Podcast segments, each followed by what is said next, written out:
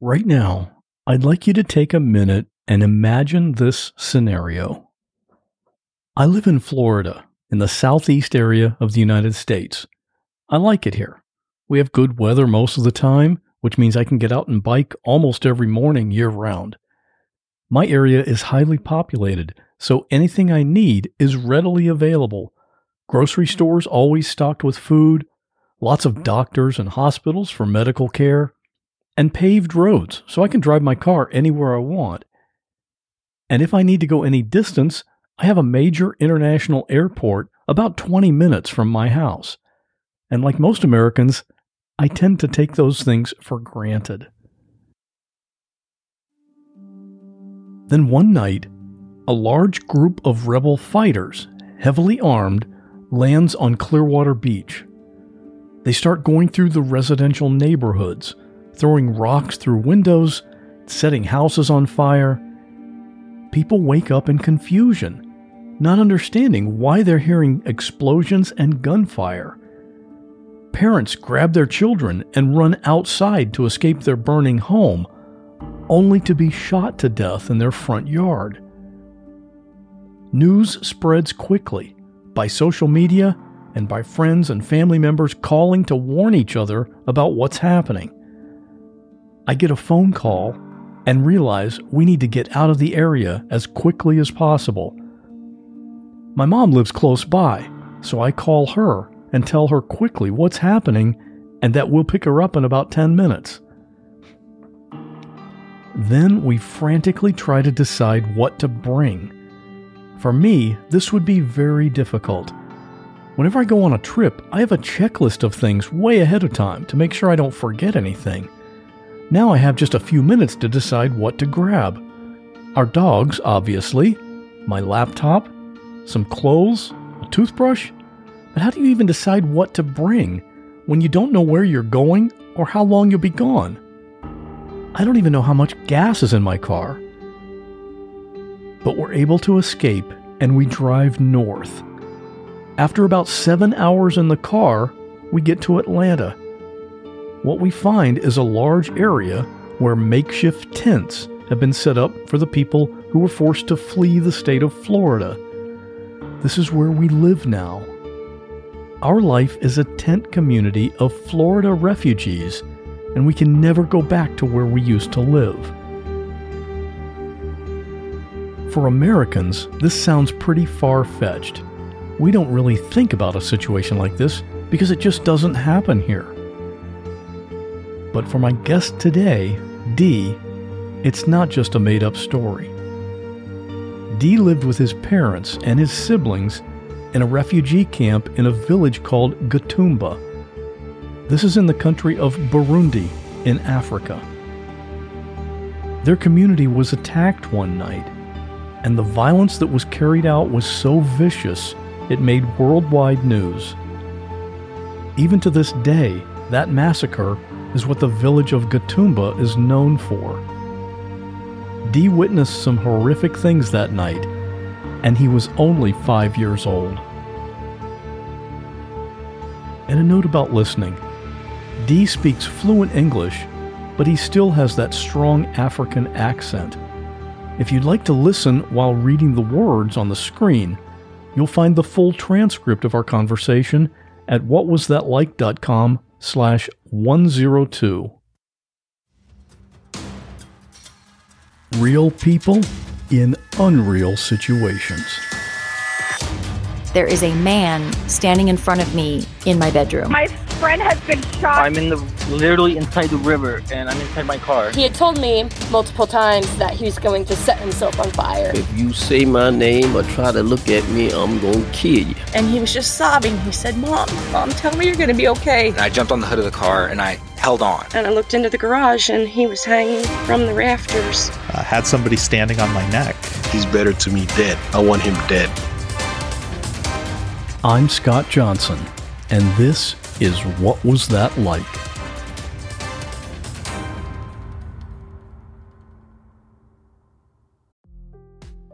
Hey, it's Scott, and guess what? You're about to hear an ad, and that's both good and bad. It's good because ads are what make it possible for me to keep bringing you these episodes. And it's bad because, well, maybe you don't like listening to ads, and I get that. And the good news is, you don't have to. When you sign up to support the show, you get every single episode without any ads. Plus, you get all the bonus episodes. Yeah, did you know there are actually bonus episodes? And you can try it all for free just to see what it's like. If you're on an iPhone, just go to the What Was That Like podcast, and at the top, click on Try Free, and you're in. On Android, just go to whatwasthatlike.com/plus and try it out completely free. Once you've had the ad-free experience, you'll see why hundreds of other listeners are already doing it. But for now, here's another ad, and then on with today's episode. Let's face it, money is the one subject we all need to deal with, but no one actually wants to talk about. The good news is there's a podcast helping you learn everything about money no one taught you. Meet Everyone's Talkin' Money, hosted by me, Shauna Game. Everyone's Talkin' Money focuses on relevant, inclusive, and forward-thinking conversations around money and just helps you get in a better relationship with your money no matter what your goals are. Do yourself a favor and subscribe to Everyone's Talkin' Money podcast on Apple Podcasts, Spotify, or wherever you listen to podcasts. Imagine unlocking a version of yourself that's unstoppable, where mental barriers no longer hold you back. Listen to Mentally Stronger with me, Amy Morin, therapist and international best-selling author, here to guide you on a journey to reaching your greatest potential. Every Monday, I bring you into conversations with some of the most fascinating minds, experts, authors, entrepreneurs, athletes, and musicians. They don't just share stories. They reveal the mental strategies that propelled them to the top. But here's the real magic. At the end of each episode, I break down their wisdom into practical, therapist-approved advice. In my solo episodes, I dive deep into the techniques that build mental strength. It's like having your own personal therapy session as you discover how to turn these insights into steps you can take right now. This podcast isn't just for those facing mental health challenges. It's for anyone who wants to push their limits, achieve peak performance, and truly thrive. Are you ready to unlock your full potential? Then it's time to become mentally stronger. Subscribe to Mentally Stronger with therapist Amy Morin, available wherever you love to listen to podcasts. You go by the nickname Dee. Yes. How do you actually say your first name? My first name is Dieudonné. It's a French name. Most people cannot pronounce it because it's a pretty not common name, I would say, but people call me D more than my actual name. Like, I'm so used to it now. Much easier, for sure. Way easier. Before this happened, would you say your early childhood was pretty normal? Yes, I would say it was a very, I wouldn't say I was spoiled, but I had a very good life. I was very happy. I was never, ever feeling down. Every day was a good day. I had two loving parents that I really love, well, just a very, very happy moment in my life, yeah. And you were born in DRC, which is the Democratic Republic of Congo in Africa. And then later your family moved to Burundi, which is not just a different city, but a different country. Can you explain that? Why did the family move? There's a thing in Africa, in the Congo, there's a lot of... tribes. There's a lot of tribes. There's there's a lot of tribes, and those tribes, most of them don't really get along. My dad raised me in a way, or raised as his kids, in a way to love everybody. We just love every single human being. We love all people. Like, my dad had planned a house where he will welcome students, Manimanike students, to come stay at our house, to go to school at our house. Everyone was welcome, and most people don't like them. They didn't really call them Congolese because they seemed that they talked about people from Rwanda. So they were always kicked out, being kicked out of Congo to go to a different country, or to be kicked out of Congo to go to to not be in Congo pretty much. And then when some of them decided to go to a neighboring country called Burundi, where there were a refugee camp there.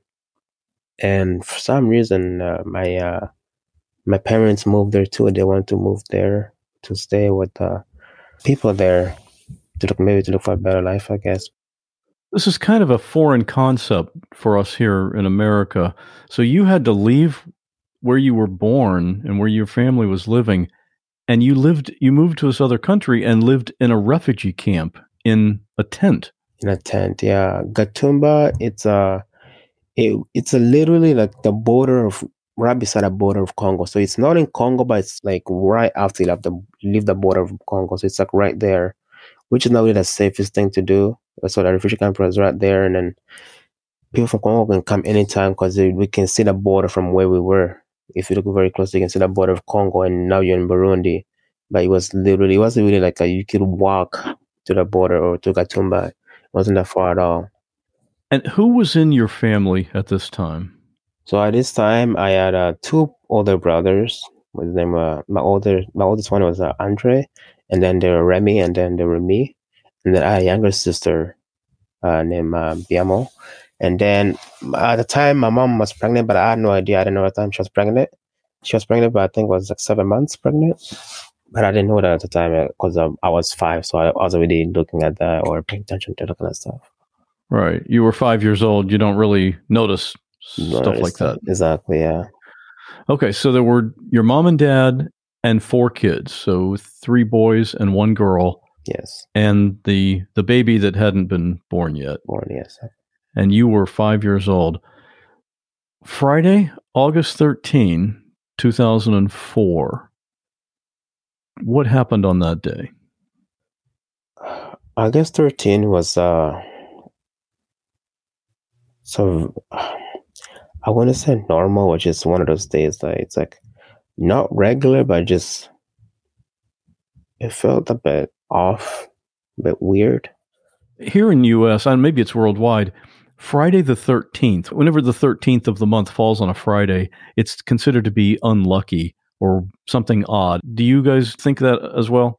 We do not know. Not in Africa, no. Like, I've heard of that, a movie that I've heard of that, but I've heard of stuff because, like, I'm raised here, yeah. But, like, I'm aware of that. I'm aware that 13 is an unlucky number, yes. And it's not really a thing back home, no. I wouldn't say that people are scared of that number, no. Okay, but something just felt kind of off that day. Yeah, it felt really, I don't know, just sometimes like your body knows something is not right, you know. But it was just, we're just eating at the last meal of the day. It was like around, I think around 9-ish or 8, we're eating last meal. And then I was a kid that, like, I don't know, I was very close with my dad, so like I would like him to feed me. I don't know why. So he would always feed me. And then I'll be close to him and he would talk. My younger sister was there, and me and her, we talked a bit, but we were like, I loved her so much. We were like we're best friends, and she always got me in ways, like on my back. If I do something around the house, she will always say it's her instead of me, so that I don't get in trouble. And she knows that she won't get in trouble, and then she will say it's her. You know, because my dad or my mom would not be mad at her, to be mad at me more, because I'm the boy that gets in trouble and all that. So she will say it's her who did stuff, even though it's me who did it. Yeah, my dad that day fed me because I'm feeding me. I don't know why. I was always like I was able to feed myself. But I remember like we were going to bed at this like around 10-ish. People were not really sleeping. Like we're not all sleeping. Some people were still awake outside, still talking and stuff like that. And we're all just sleeping in our beds and stuff. And all laying. I think I was already passed out. I think I was already gone. I was already asleep. But we just started hearing gunshots outside. We started hearing gunshots and all that. And my mom would ask my dad, like, those are gunshots. My dad would say, no, those are just hunters, or probably people trying to kill some cows and stuff like that, or wild animals. I was like, no, those are actual gunshots outside. And we saw, my mom, I think she just ran outside with my sister. My sister, she ran outside, and my other brother, I don't know where he ran, but he was not there.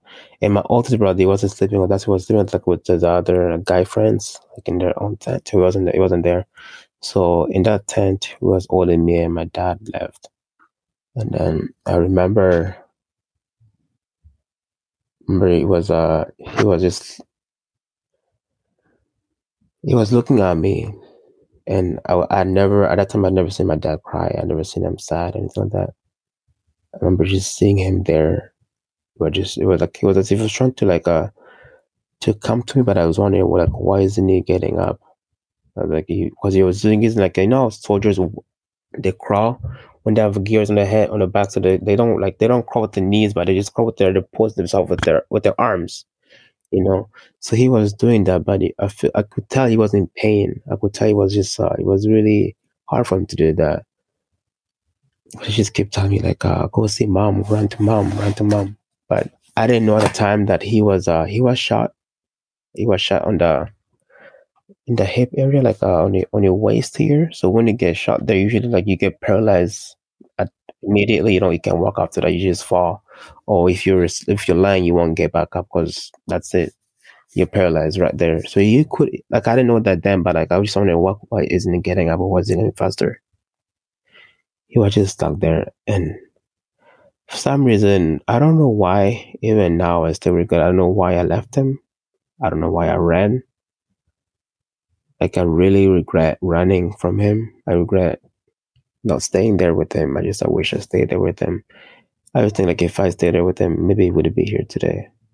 But for some reason, I ran, and I would usually hear helicopters going by. I would see them flying by, and it's a helicopter. And then I would know the sound of a helicopter. As I was running in Gatumba, I heard something that sounded like an helicopter, so I thought it was a helicopter. I was looking, I was like, it's a helicopter. But I didn't see a helicopter there, but I didn't know what it was then, but it's actual machine guns, automatic machine guns. So they don't stop the sound, they just keep going like an helicopter. So I thought it was a helicopter, but no, those were actual automatic guns. Which sounds similar, I don't know why, but it sounds similar because of an helicopter, with the blades and all that. Because of the continuous firing. Continuous firing, yes. So they don't it's just over and over. It's there's no breaks between them. So I really thought it was an helicopter, but I couldn't say. It was very dark. I was just running. I saw so many bodies. I don't know why I saw so many bodies. People were crying. People were yelling. I stumbled onto bodies. I saw brains. People's brains on the floor. Blood was splashing everywhere. For some reason, it's as if my mouth was open, but blood was in my mouth. I tasted blood, actual human blood. And I think at this time I was alone. I didn't meet up with them yet. You know what I mean? So I was running alone. I didn't meet up with my brother and my sister. I was alone at this time first. I met up with them after. As I was running, I was by myself, and I witnessed rape. I heard words of a woman being raped. And seeing that at 5 years old, I didn't know what's going on at the time, but I could tell that she didn't want what was happening to her.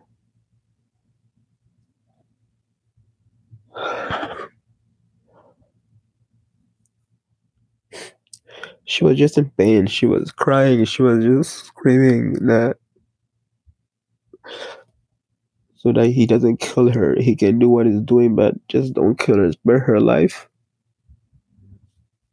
And I didn't know what was going on at the time, but I know now that it was rape. She was being raped by a couple of guys.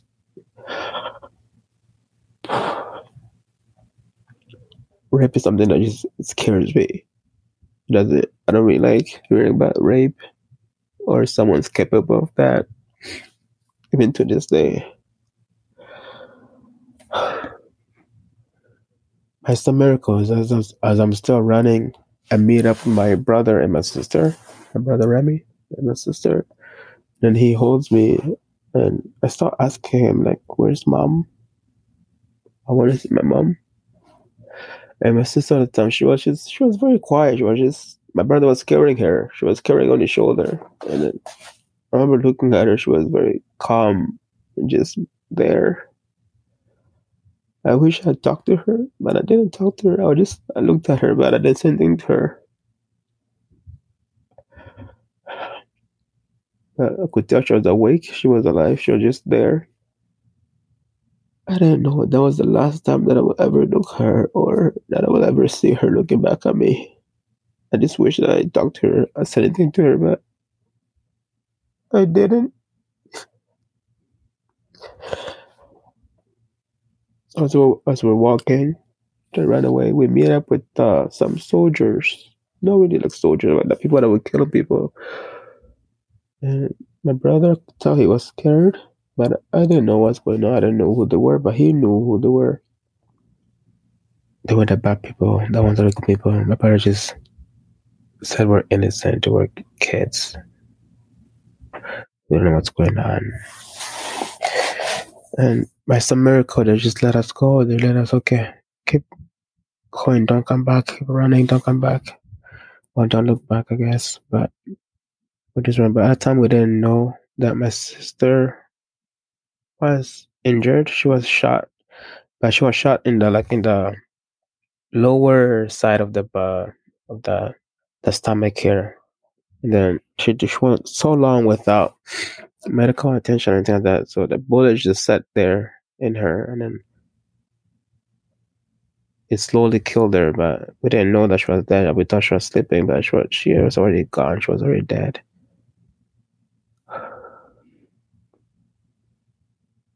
After this, after my found out my sister was dead, we didn't know. I don't know. Most of it's blurry after this, but I don't know how or what happened. But we ended up at the hospital. I don't know how we got there, but we just appeared. I feel like we just appeared there for some reason. The next morning, they found my mom. My mom was, she wasn't in good shape at all. She was laying there with her, some of her intestines out, the insides of her out.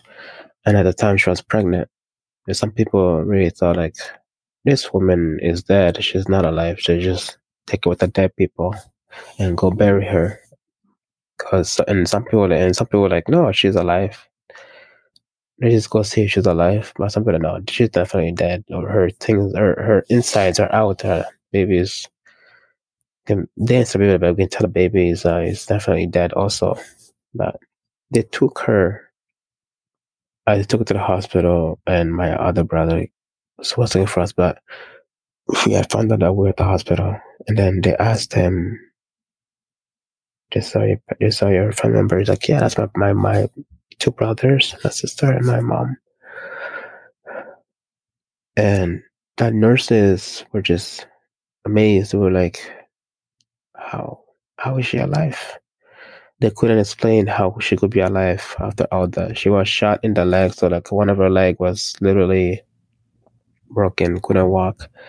And she was shot right in the middle, right under the belly button here, with a baby in the stomach. So we don't know. No one can ever explain how that happened or how she's alive. And that bullet that went through her stomach here was never found. They never saw where it went. They could never trace it. But the one in the leg, they could find it and they took it out. As we're in the hospital this whole time, my brother had to go identify one of the bodies that they found, which was my dad. They found him outside a tent where we were sleeping. So that means that he crawled all the way out the tent. Then he was really burnt. He was burnt from like the waist, from the head, some place in the head, in the back. He was just burnt. He was trying to escape, but it haunts me that knowing that he died in pain. He was in so much pain when he died. He was in so much pain. He was in. And the reason he was burnt was because they set the tent on fire? The people that were doing that, they had gas with them. Yeah, this time they set a tent on fire. They threw gas on people and burnt them alive. Yeah, they were just... And the bullets that they were shooting people, they're not just those small bullets. Those bullets, those long bullets, they really came to kill. They didn't come to injure us. They came to eliminate everybody that was there. They didn't come to just to joke around. No, they came to kill whatever they say. Those weren't small bullets now. They were actual, those long, big bullets. We're talking about machine guns. Those are really serious machines. So like they were burning the tents, and then they were throwing gasoline on fire so that people can burn. And the victims that were coming, they were really they killed more women and children more than men. They were really coming to, I don't know if they're coming for women more, but they killed more women and children. A lot of, some women were pregnant also. A lot of women were found with their baby out of them. So imagine a woman is pregnant, a person came, or the people came, they caught her, took the baby out of her, and then killed her, killed a baby also. It sounds like it's from a movie, but this actually happened. I have a hard time believing it too, but like I was there, I witnessed it, so like I can't say that it was a movie because I witnessed it, I saw what happened. So my dad was found, was burned in the back and all that, burned the friend. And they saw that, yeah, he was shot in the waist side, so he couldn't walk, he was crawling to outside. And knowing that I was the last person that saw him, and the fact that I couldn't help him, couldn't stay there with him, it haunts me to this day, knowing that I was the last person who saw him and I left him there. That it just, it makes me think that did I kill him? Am I the one at fault here? That I abandoned my father, a person who I loved so much, who raised me to be a good person. But at 5 years old, you wouldn't have been able to help him. Of course not, but I think it's at 5 years old, you think you're so strong, you think you're the strongest person in the world, you know. I got a nephew who's 5 today, he's 5 now, he's Genesis, and looking at him, I'm like, I was that age, so like, there's no way I could have done that. He's like this small, he's like, and he says, Dee, look at me, I'm so strong, I'm like Superman, I'm like, wow. It makes me like okay, I'm just like, okay, yeah, you're strong, you're very strong. You know, at 5 years old, you think you're the strongest person in the world. You think you're so strong. And I was just thinking, like, what didn't I help him? Why didn't I carry him with me or pull him? I just tried to pull him. I just left him there and started running away. Something I've been recently making a deliberate effort with is to read more. There are lots of books I want to read, and I try to read every day, even if it's just a few pages. That little bit each day adds up, and it can make a big difference. It's like taking care of your gut. Even though it's not big, it supports the health of your whole body. Seeds DSO1 Daily Symbiotic benefits not just your gut and your heart, which aren't outwardly visible, but your skin too, which you can see. Every morning it's the same thing, 2 capsules of Seed DSO1. And sometimes I wonder, is it normal to feel this great? It helps support digestive health with optimal gut bacteria levels. And thankfully, that's all backed up by science, and all the supporting data is on their website. If you're trying to avoid sugar, soy, peanuts, or gluten, you're good to go. And I was reading the literature and I thought, you had me at vegan, because it's that too. And if you have kids, DSO1 is the first multi-strain symbiotic shown to be tolerable and health-promoting in a cohort of children aged 3 to 17. And you can use this promo code to give it a try. Trust your gut with Seeds DS01 Daily Symbiotic. Go to seed.com/what and use code 25WHAT to get 25% off your first month. That's 25% off your first month of Seeds DS01 Daily Symbiotic at seed.com/what, code 25WHAT. I don't know how many other people do this, but I like to plan my weekly meals.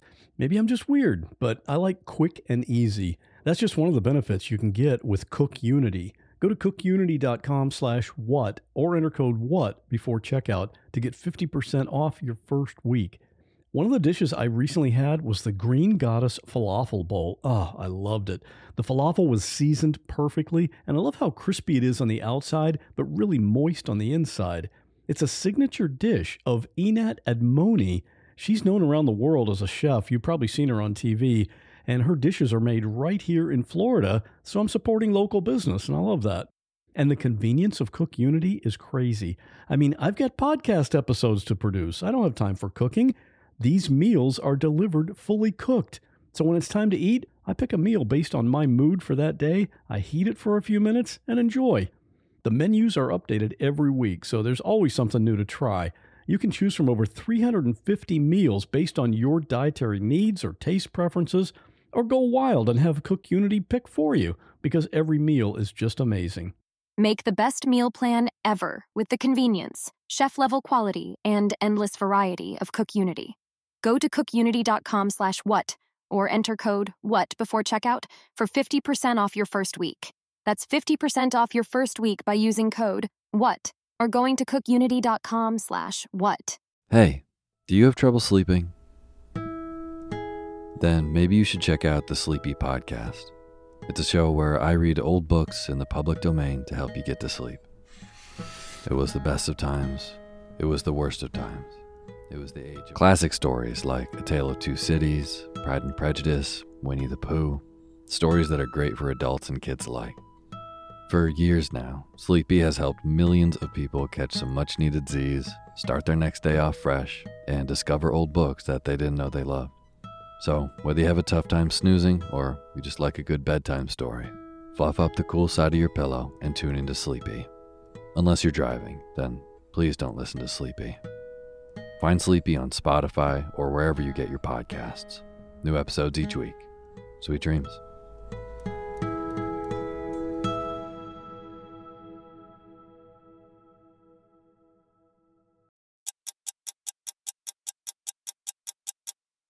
At the hospital, my mom, she was doing okay, but the baby kept on growing in her stomach, and they kept trying to close where the bullet went, and they operate her to close it. But the moment the baby moved, or she kicked, or she moved a bit, that would wherever they're closed, they just have to resew it again, close it again. So I think about it, every time she moves, the baby kicks a bit, that just opens again. It was just a hard process, and the baby was exposed most of the time outside, and they just they didn't know if they could save both of them. So they asked my brother, "We are not sure if we could save both of them, but we got some papers for you to sign here. You can choose who you'd like to save, either your mom or your sister, because we don't think we can save both." He just told them, "No, I would not decide." He walked away. I will not choose who I want to kill or I want to murder. God will decide that. Just do what you can, and God will decide what happens. Not me. I'm not gonna take that as sin against me, because we're raised Christians. My mom, she's a very, very religious person. I remember growing up looking at her, I'm like, this person is so religious. Like, she's really into God. She would always sing gospel songs. Always like the happiest person. She was so happy. She was really, really happy. I never once saw her in a bad mood or her crying. Never. She was always extremely, extremely happy. So, like, seeing her on that stage. And at a time, like, I couldn't go see my mom very much. I could see her for a few seconds, and they had to take me out. If my brother, even if he went to go see her, he, like, they would tell him, "Do not tell her about your father. Do not tell her about your little sister." And they would tell something, like, at a time they were telling me that my father will come back. He's just at the hospital. He's in Kenya. Kenya is a country in Congo, in Africa. Sorry. And some people that went to my were also flew in to Kenya. They flew them there so they can get operated there. And some went to the hospital because the hospital just got full at the moment. People went through this. So some people, they were taken out of another country to go get at the hospital. So they were telling us that my dad is in Kenya, but I knew that he wasn't in Kenya. I knew that he died, and for some reason it was as if I believed them. I want to believe them. Oh, like, okay, let me believe them. Maybe he did survive. Maybe he did actually go in Kenya. But your mom didn't know anything about that. She had no idea. It was as if she was in a coma in a way, you know. Not sure of that, but like, I don't think they can put a pregnant woman in coma. But she didn't want that to be spoken beside her, because if she freaks out or she gets scared, that's a chance of killing her and a baby at the same time. So they wanted to avoid that at all costs, not to scare her, not to spook her in a way. You know what I mean? Because she was very, very sensitive. This is such an unusual situation. I mean, for her to be shot in the stomach, yeah. I mean, for her to survive is amazing, but then for the baby to survive as well And now she's in the hospital not knowing that her husband and her daughter have died. And well, it's just such a bizarre situation. That's the thing that the nurse says. Well, so some of them, they know what they were doing, but they were just like, this is something that I don't think I will ever see again in my history, in my whole career. Because they couldn't explain how she's alive. The baby is healthy. Not a single scratch on her. Nothing touched her. She was a complete healthy baby. She was just okay. She was perfect, you know. Some nurses couldn't explain that. It was just, how is this possible?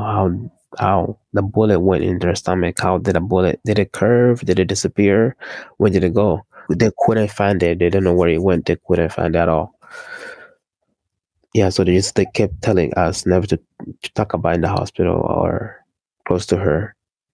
You know, you keep that away from at all cost. So I would go see her sometimes, and they wouldn't let me stay for long. So she would look at me and she would talk to me for like, oh, Dee. My mom, she asked me like, what's his sister? And whenever she asked me about my dad, my sister, they would just take me out. They'd be like, oh, he's gonna go. He's hungry. Oh, he's hungry to eat there. And then October 2nd came, and this is the time where they were saying, okay, the baby has to come out. The baby's getting way too big. She's at 9 months. She has to come out now. So they took the baby out. The baby came out healthy. She's just a miracle baby. She's alive today. She's 17 years old today. She will graduate this year, high school, class of 2022. When she was born, and the nurses, the doctors, everyone was in tears. They're like, this baby is alive. She's here. Most of them, they were very religious. They were Christians. They were just saying, we didn't do anything. God did this. God brought this baby out because we are not trained to do this. We're not trained to save a baby that was literally in the stomach. Exposed most of the time. She was outside the womb most of the time. She wasn't really, like, if she moved, the womb will open and the baby will be exposed to the world, which is not common, you know.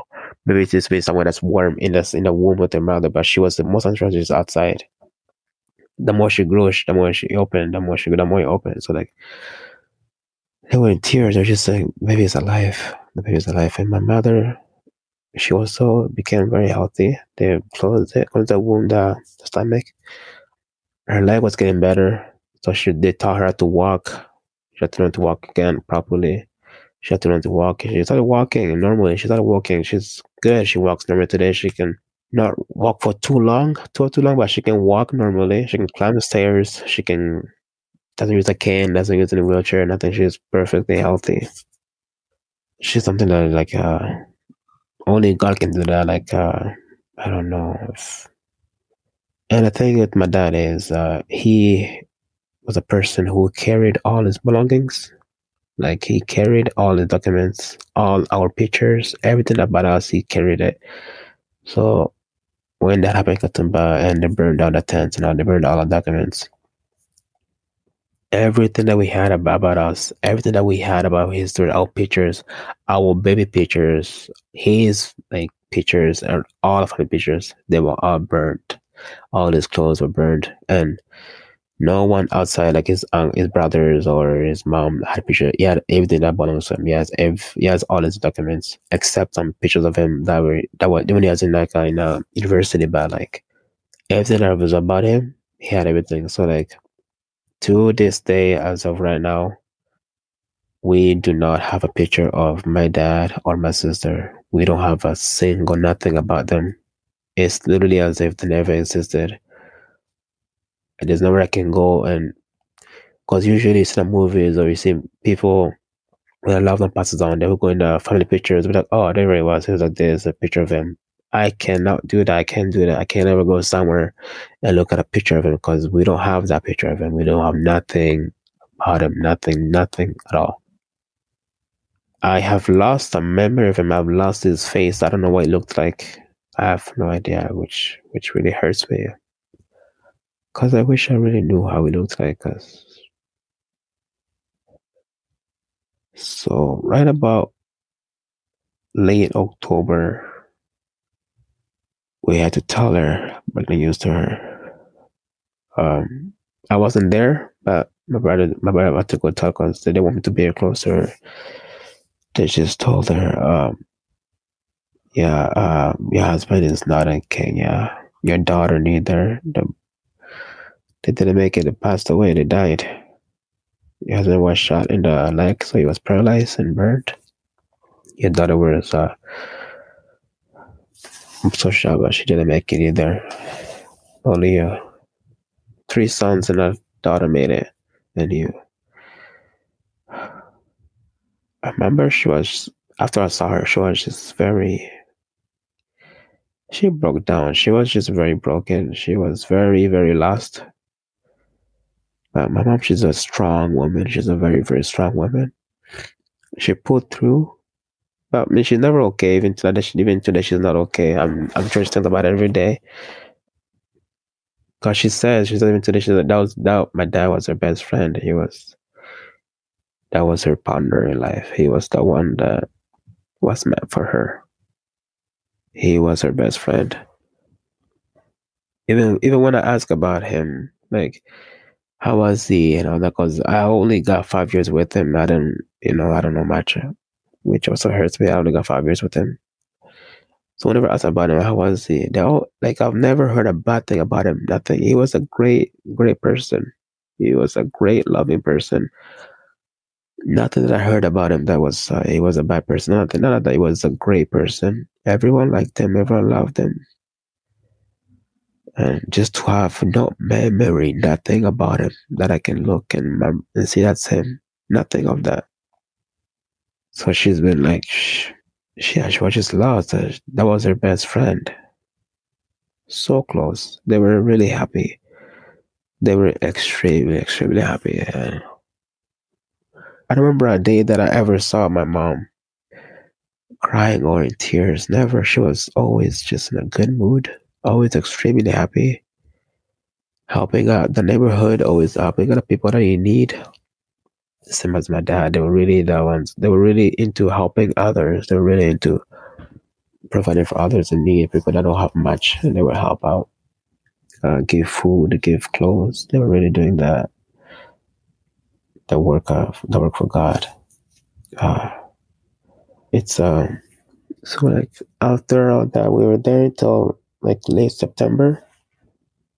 We moved to another neighboring refugee camp, and very far from Gatumba. We were there for a few months, few years.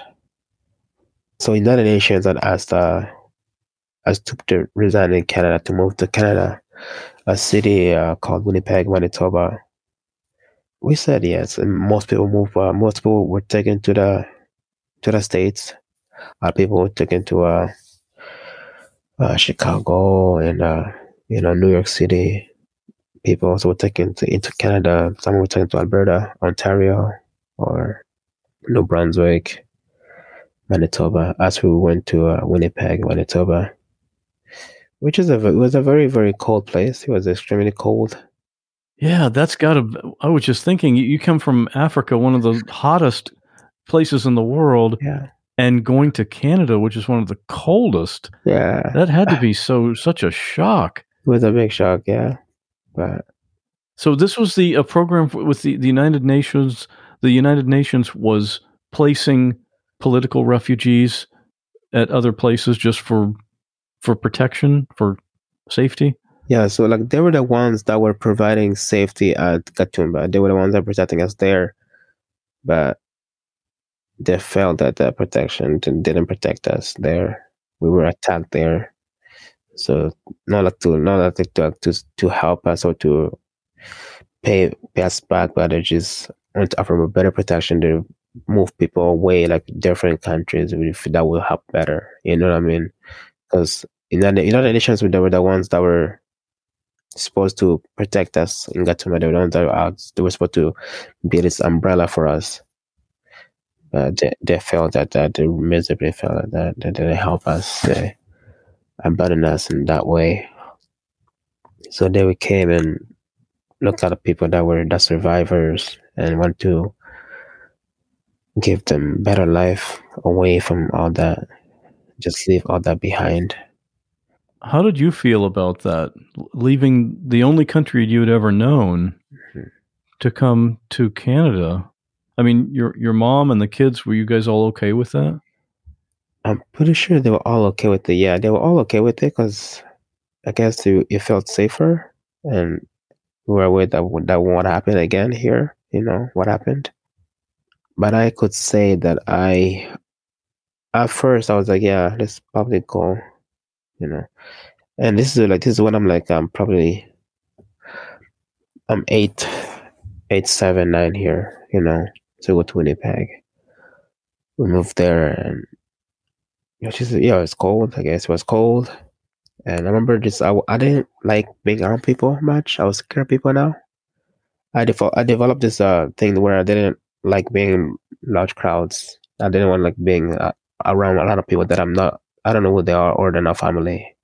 Even today, I still have that phobia, I guess. I don't like being around people. If too many people come, I'll usually leave. I'll go in the room and I'll just hide there. But I remember just not being comfortable in school or if I go at separate teams and all the activities that they did not like being watched or by people, being around other people. So I would always like being alone, but no one understood how I felt. I couldn't really tell them that how I felt. I'm a person, I've developed this thing where like I like teaching myself more than being taught stuff. So I would learn on my own. I would learn myself. I don't teach myself stuff, you know, that there's some people teaching me, but I had this nightmare where like I'll see people suffering in the world, and I always think it's why isn't anybody there helping people? Like why isn't there people there helping others that they need? You know, there are people watching other people crying or people suffering, but I'm sure that I'm not the only nice person out here because I'm raised to be a nice person. I was raised to be a caring person. Why is everyone else like that? You know, most of the time I would think of my dad. I would see like, oh, man, like I left that person there. Like, why didn't I save them? Why didn't I go back and be there with them? And that would always haunt me. Like sometimes even now it still haunts me. That I blame myself for that, like I think I'm at fault for that. And like I don't talk much about myself often, so like no one has ever told me like, oh, you're not at fault, it's not your fault. No, that it's you're a 5. But there's days where I think it's my fault and I'm the one who caused that. I didn't go back for him. I didn't stay there with him. And like I wish that it was me instead of him. And like my younger sister, like I just wish that she got to experience life. I wish like she actually got to explore life. Like at 4 years old, having your life taken away like that, like out of the blue, you know. So I remember being like really mad with God. I really hated God at the moment. I really really hated him, like because I was taught at a young age that God is a good person. Is a good being. He loves you, he loves everybody and all that. And I was looking at him like, you are an evil person. I want nothing to do with you. I don't want to talk to you ever again. You killed a kid, a 4-year-old. That did nothing to you. Like, she was just there and you took her away. Like, why did you leave me? Like, am I better than her? You know? So I was very mad with God. I really hated him. These are a lot of mental issues that it seems like you would be helped by therapy. Have you had counseling or therapy at all to help you with this? The thing with therapy, even at the time, I didn't know what therapy was a thing, because therapy isn't really a thing in the African culture.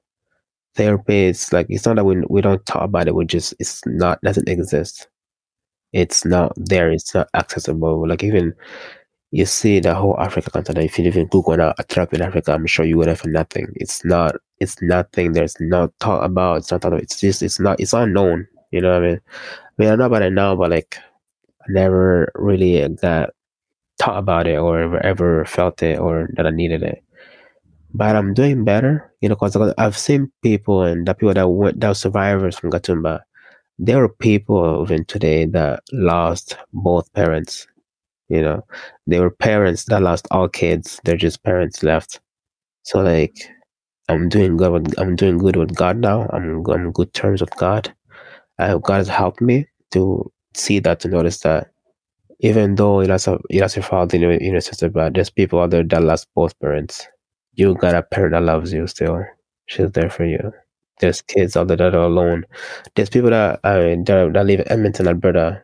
I think there's four girls and two boys that lost both parents. They're just there. There's people that, you know, I'm grateful for that. I'm grateful for that. God provided that with me. God helped me through that. We have all united. We have all helped each other. We talk about this stuff every August 13th of every year. It's the 17th year this anniversary this year.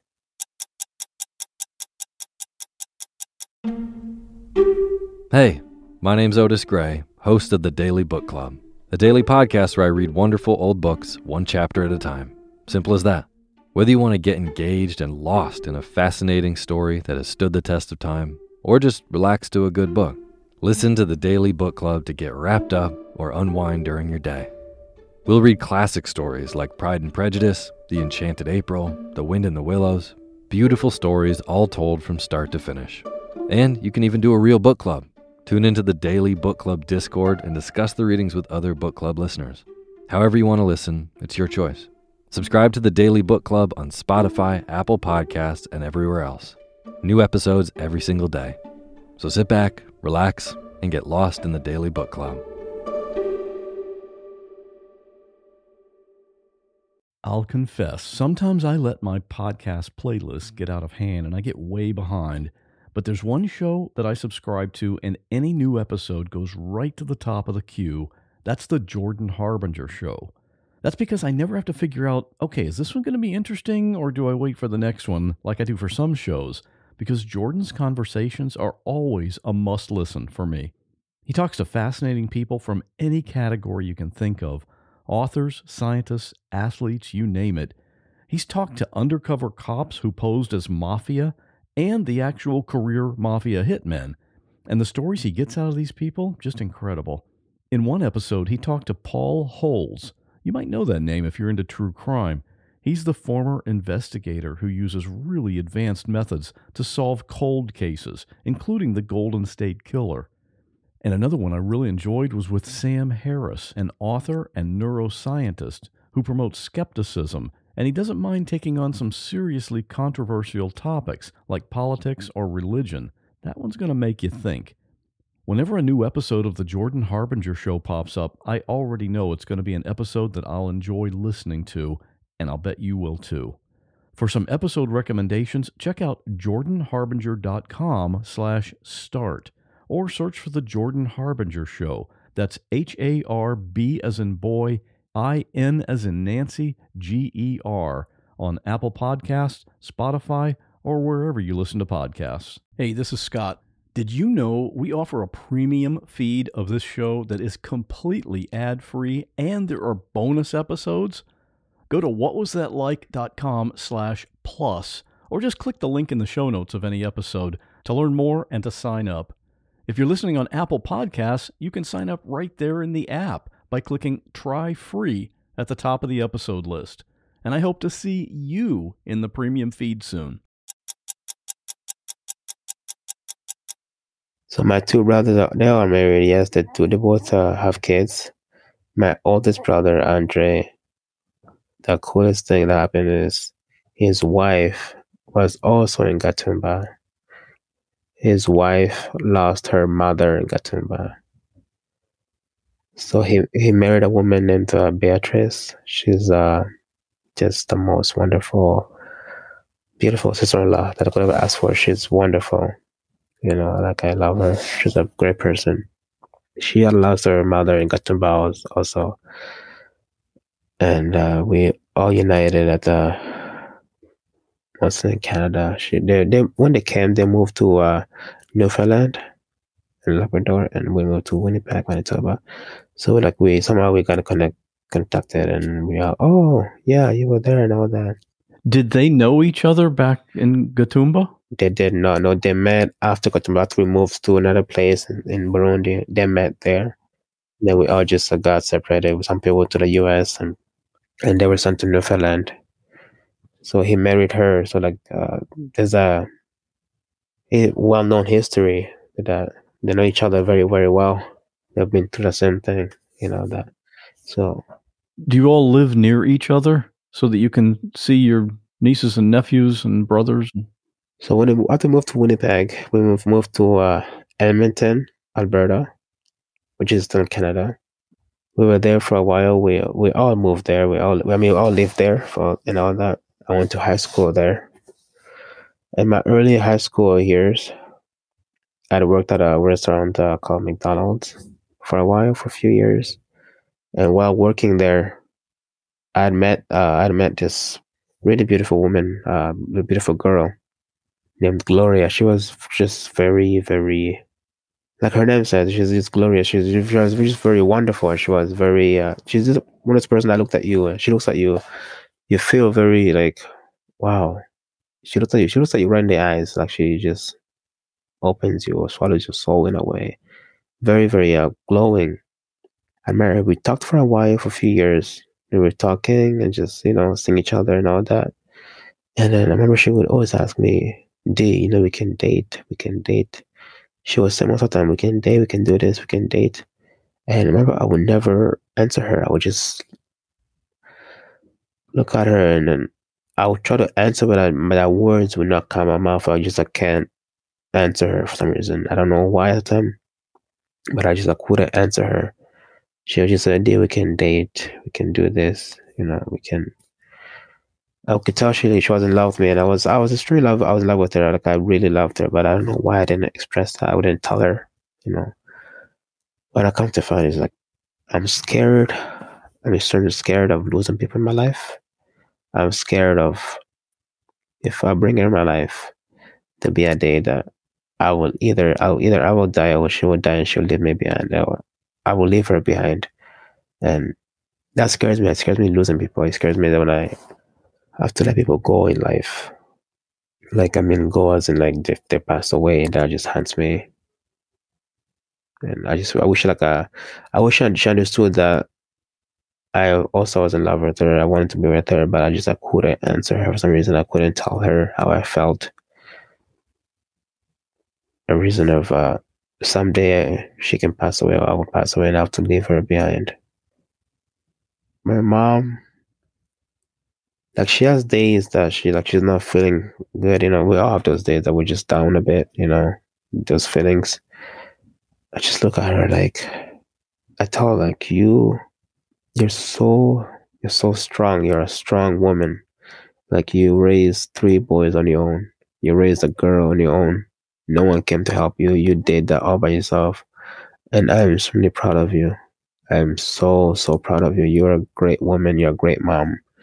And I'm not saying that you don't have the right to feel like this, but like we all have this feeling, but like you should be proud of yourself. You did so much for us and I'm forever grateful for that.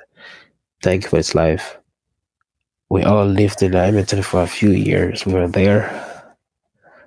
I didn't want to be there anymore. It was just too big, too crowded. And crowds don't make me, I'm not comfortable with crowds, big crowds. So I moved to a smaller city. So I looked at New Brunswick.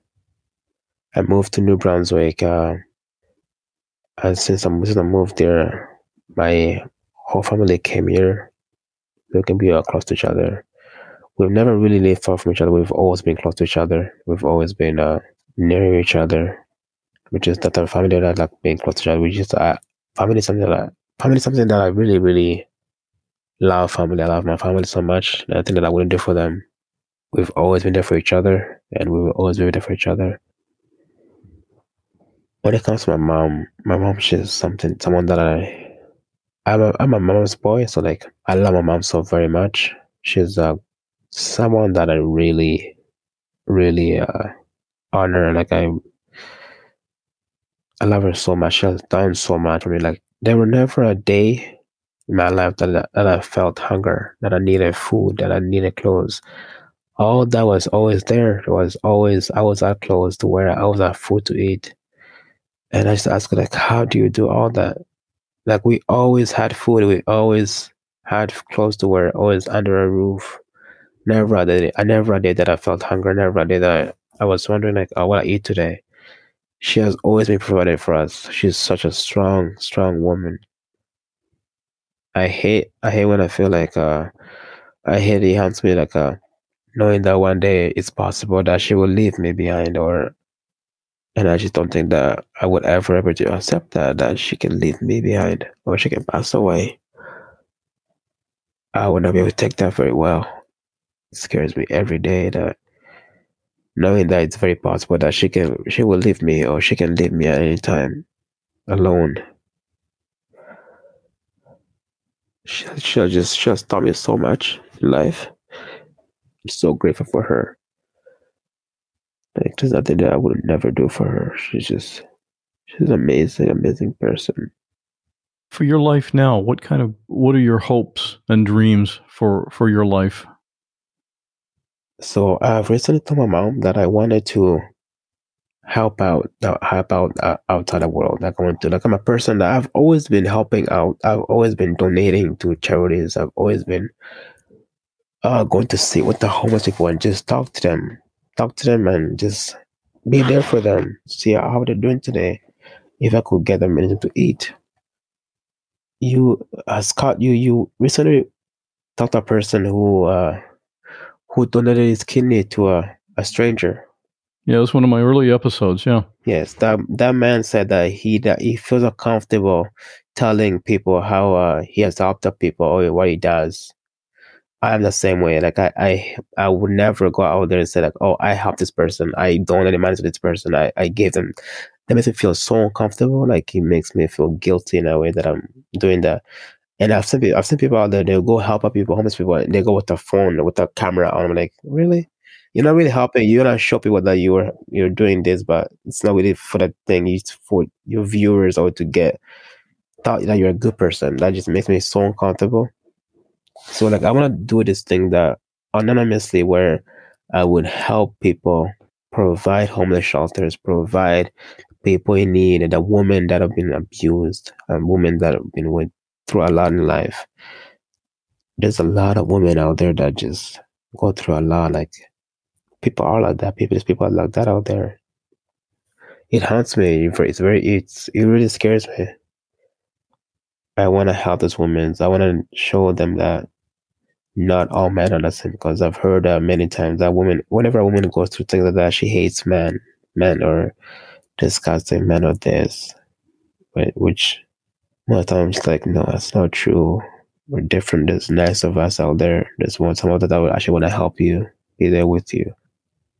For some reason, in my life, I've been taught many times that people talk to me and they'll open up to me. Now I've always wondered, like, why is that, what do you, like, and I ask some people, like, why do you always tell me secrets and stuff like that?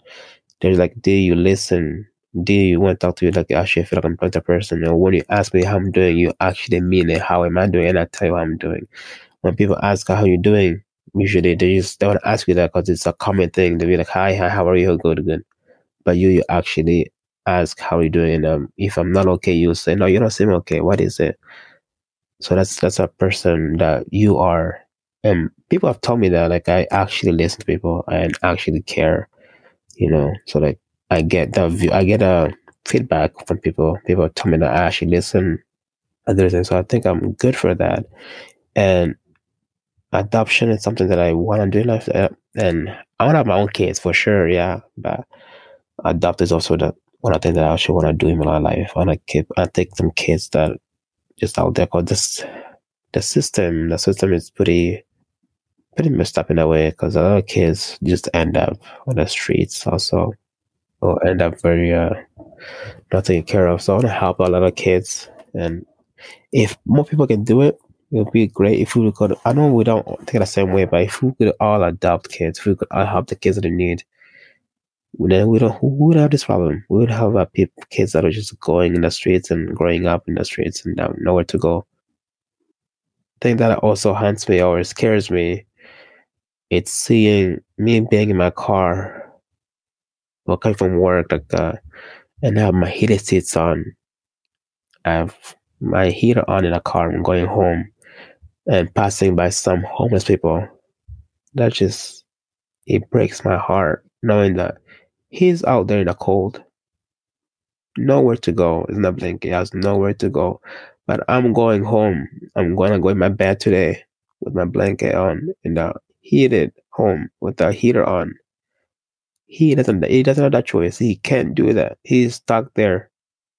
It always, like, I usually avoid roads. I don't pass by them. I don't see them because I know I'm going to start crying. I'm going to stop the car. And I was just tear up because it's so sad knowing that someone is this cold. And Canada is a very cold place. You know, people, they're there. They have nowhere to go. They're stuck in the cold. They're just hopeless. It's very hopeless. They're just there. It's as if no one cares about them. But like, or you could be eating and you see them just walking around a restaurant begging for food, and people will like throw things at them or insult them.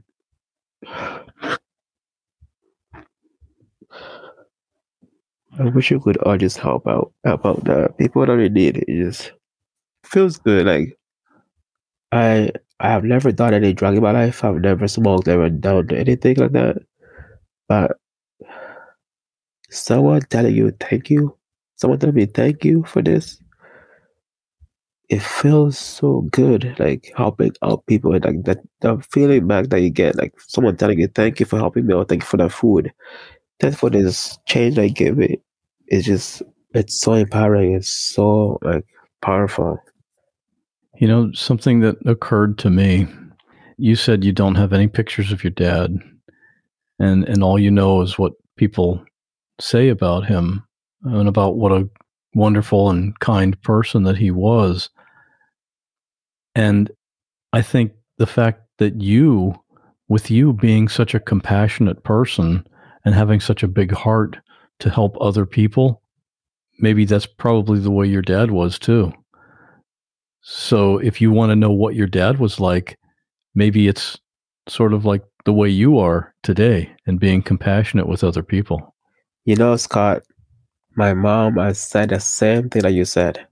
Whenever I talk about things that I want to do in life, she's like, your dad would have loved for you to do that. Your dad did that. Your dad wanted to do that. Because he did everything that I'm doing. But I didn't know most of the things. The things that I did, I used to go tell him, like, oh, wow, your dad did that. Your dad wanted to do that one day. She just said, like, yeah, that's something that your dad would have done. And the fact that you're saying it just proves that, yes, that you're all right. You're actually all right.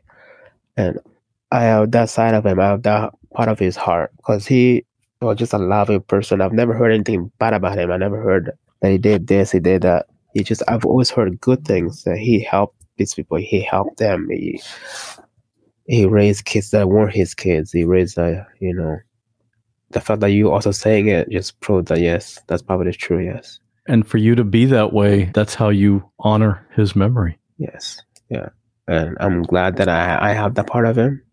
Like, none of us look like him. Like, but my mom, she would say, like, oh, you have his features, you have his fingernails, or you have his toes, but like none of us actually like look like him, which is yeah. I mean, he has brothers in the States. He has a brother in Kentucky, and he doesn't look like him, like at all.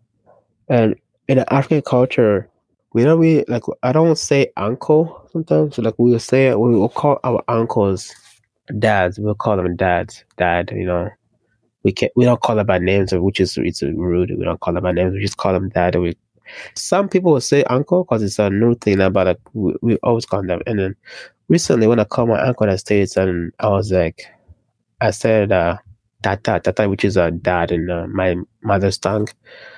I was just like, I felt this shock in my back because I haven't said it in so long that I said dad. It's been so long that I've called someone dad, and I felt this like a shock. I was like, oh my god, I said dad. It's been so long. And my mom was like, yeah, it's been long since you said it. I'm sure people are going to be moved by this story. No child, no human should go through what you went through. Yeah. Thank you for sharing it. And if someone wants to contact you, I know you're on Instagram and you've got email, and we'll have links to that in the show notes for this episode if anyone wants to get in touch with you. Perfect. Thanks. That'd be great.